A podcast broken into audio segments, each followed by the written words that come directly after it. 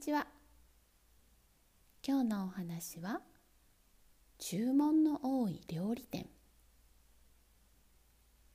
2人の若い紳士がすっかりイギリスの兵隊の形をしてピカピカする鉄砲を担いで白熊のような犬を2匹連れてだいぶ山奥の木の葉のカサカサしたところをこんなことを言いながら歩いておりました。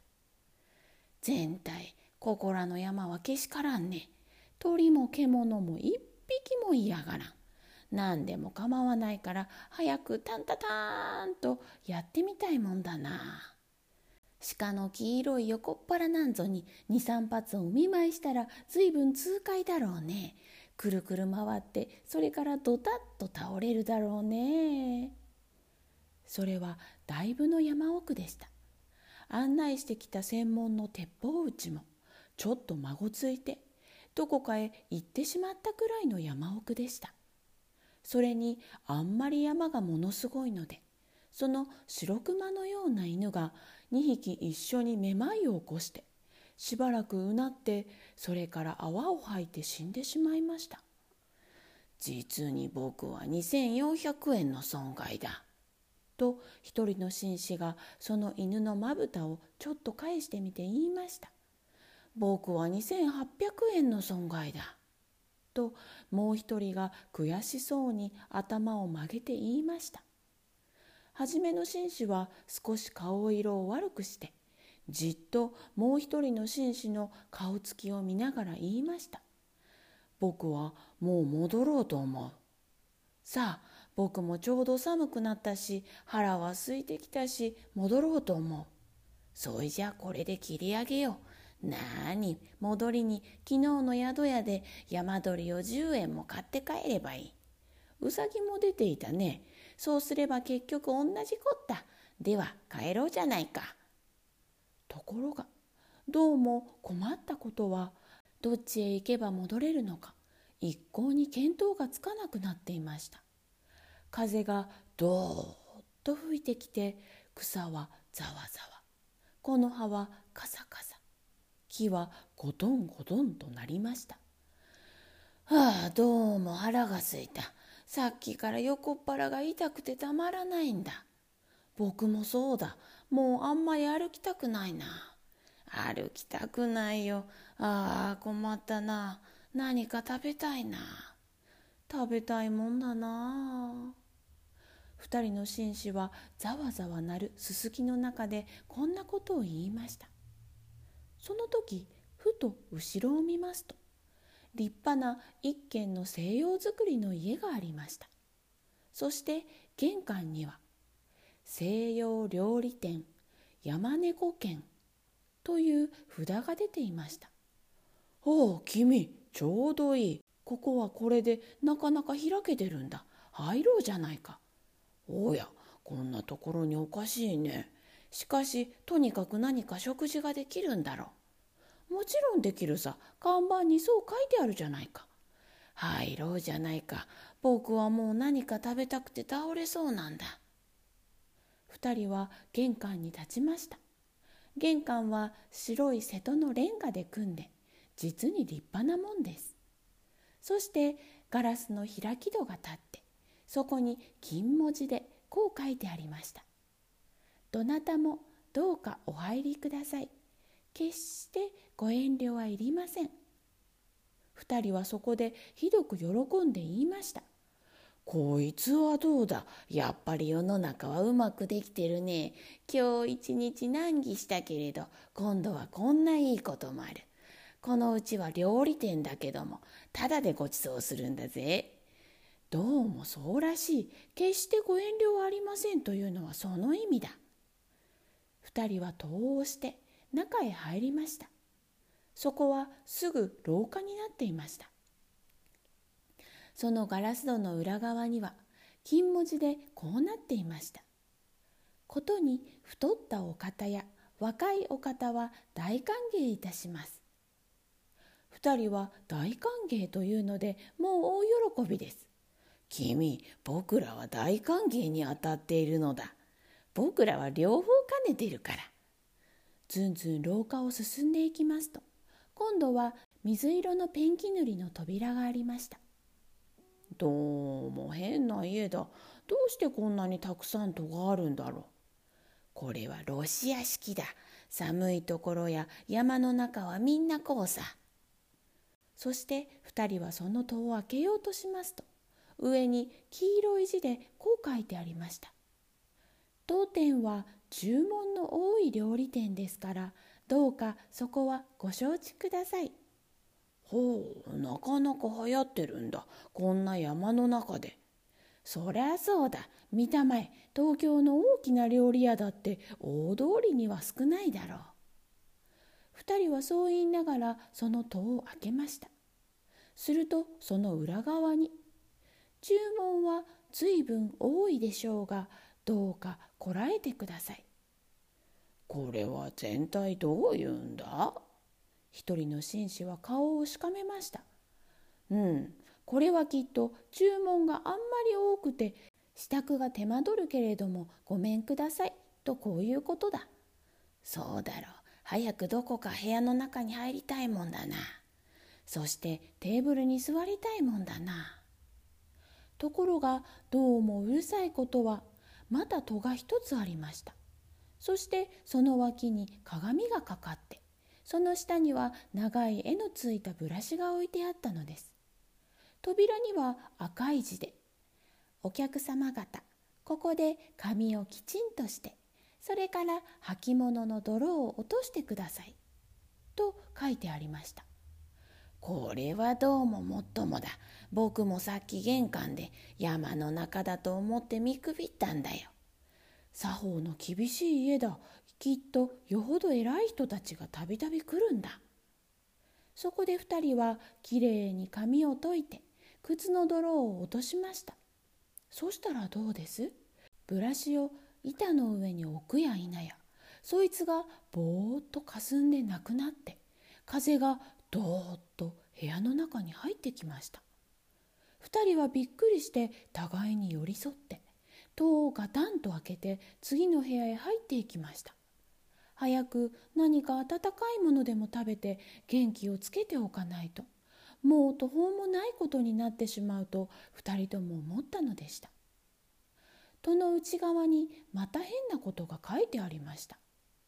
鉄砲と弾をここへ置いてください。見るとすぐ横に黒い台がありましたなるほど鉄砲を持って物を食うという方はないもんないやよほど偉い人が始終来ているんだ。二人は鉄砲を外し、それを台の上に置きました。また黒い戸がありました。どうか帽子と街灯と靴をお取りください。どうだ、取るか？仕方ないとろう。確かによっぽど偉い人なんだ、奥に来ているのは。二人は帽子とオーバーコートをかけ、靴を脱いでペタペタ歩いて戸の中に入りました戸の裏側にはネクタイピンカフスボタンメガネ財布その他金物類ことに尖ったものはみんなここに置いてくださいと書いてありました戸のすぐ横には黒塗りの立派な金庫もちゃんと口を開けて置いてありました。鍵まで添えてあったのです。はあはあ何かの料理に電気を使うと見えるね。金気のものは危ない。ことに尖ったものは危ない。とこう言うんだろう。そうだろう。してみると感情は帰りにここで払うのだろうか。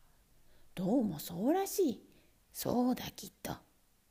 二人は眼鏡を外したりカフスボタンを取ったりみんな金庫の中に入れてパチンと錠をかけました。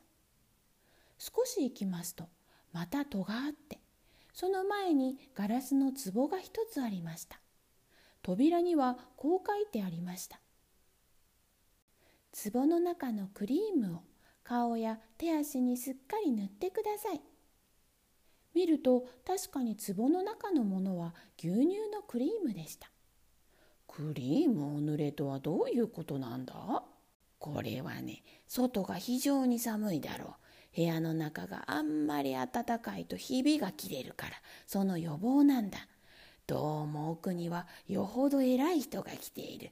こんなところで案外僕らは貴族とお近づきになれるかもしれないよ。二人は壺のクリームを顔に塗って手に塗ってそれから靴下を脱いで足に塗りました。それでもまだ残っていましたからそれは二人ともめいめいこっそり顔へ塗るふりをしながら食べました。それから大急ぎで戸を開けますとその裏側には「クリームをよく塗りましたか？耳にもよく塗りましたか?」と書いてあって小さなクリームの壺がここにも置いてありました。そうそう僕は耳には塗らなかった。危なく耳にひびを切らすとこだった。ここの主人は実に用意周到だね。ああ細かいとこまでよく気がつくよ。ところで僕は早く何か食べたいんだがどうもこうもどこまでも廊下じゃ仕方ないね。するとその前に次の戸がありました。料理はもうすぐできます。15分とお待たせはいたしません。すぐ食べられます。早くあなたの頭に瓶の中の香水をよく振りかけてください。そして戸の前には金ピカの香水の瓶が置いてありました。2人はその香水を頭へパチャパチャ振りかけました。ところがその香水はどうも巣のような匂いがするのでした。この香水は変にすくさい。どうしたんだろう。間違えたんだ。鬼女が風邪でもひいて間違えて入れたんだ。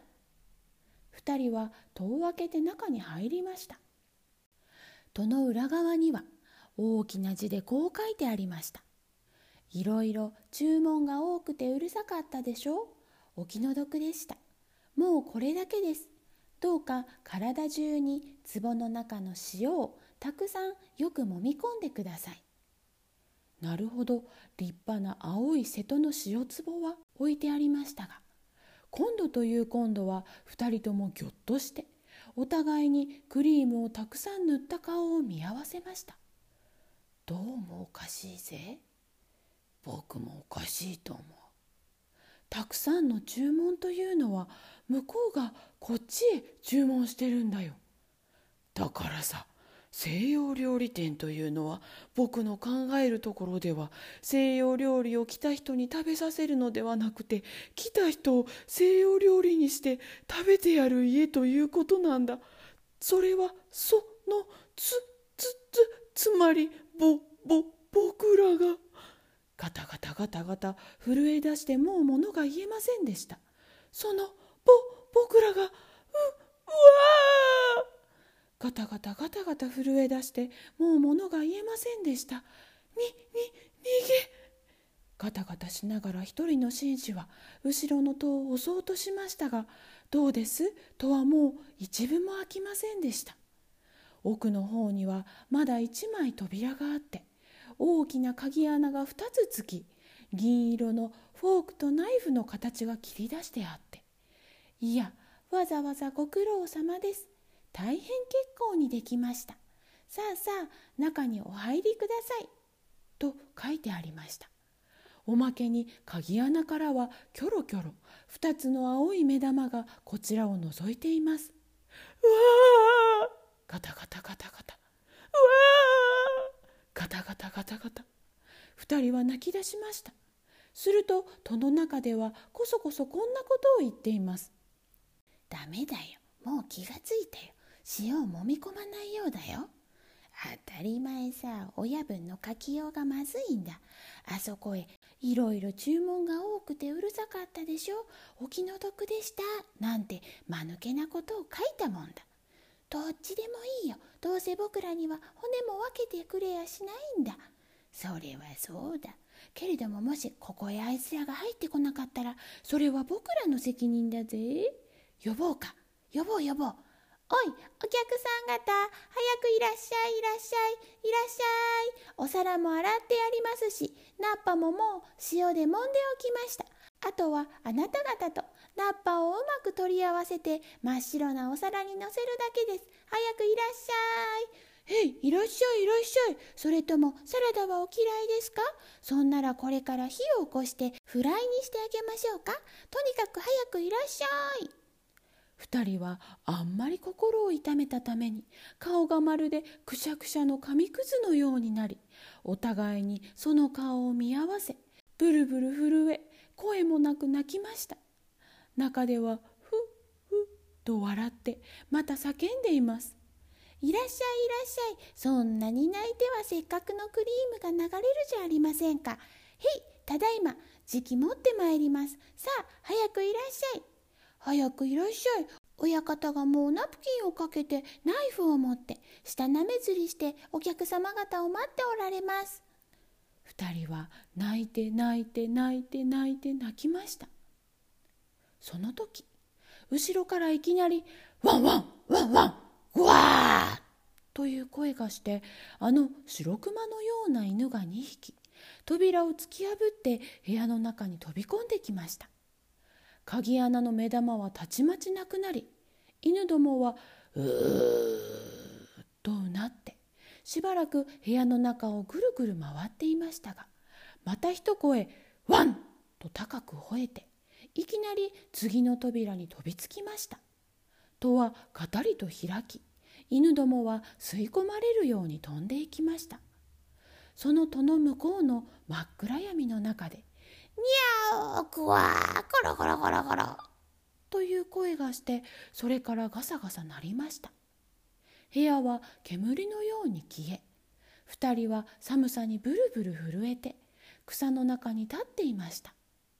見ると上着や靴や財布やネクタイピンはあちこちの枝にぶら下がったりこっちの根元に散らばったりしています。風がどーっと吹いて草はざわざわ。木の葉はカサカサ木はゴトンゴトンとなりました。犬がふーっとうなって戻ってきました。そして後ろからは「旦那旦那!」と叫ぶものがあります。二人はにわかに元気がついて「おーいおーいここだぞ。早く来い!」と叫びました。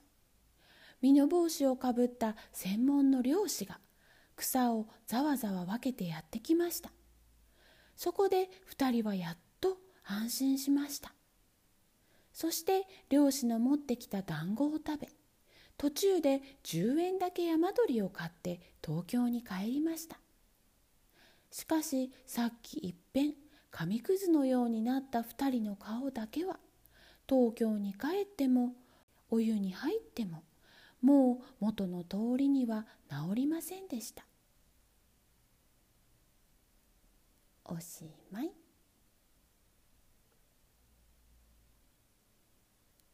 では今日のお話クイズです。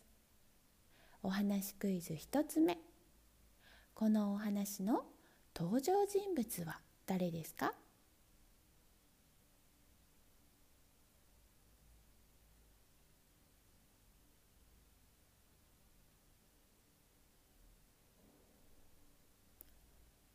お話クイズ2つ目。2人の紳士はどうして山奥にいたのですか？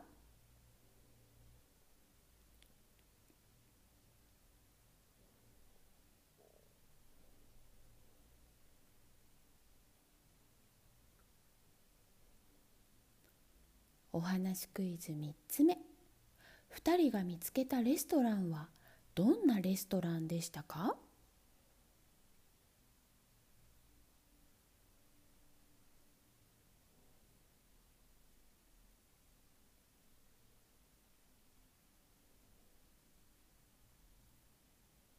お話クイズ4つ目。扉の向こうで人間を食べようと待っていたのは誰だったと思いますか？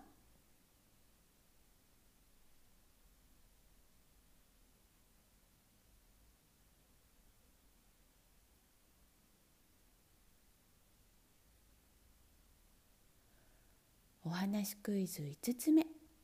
どうして死んでしまった犬が助けに来てくれたのだと思いますか？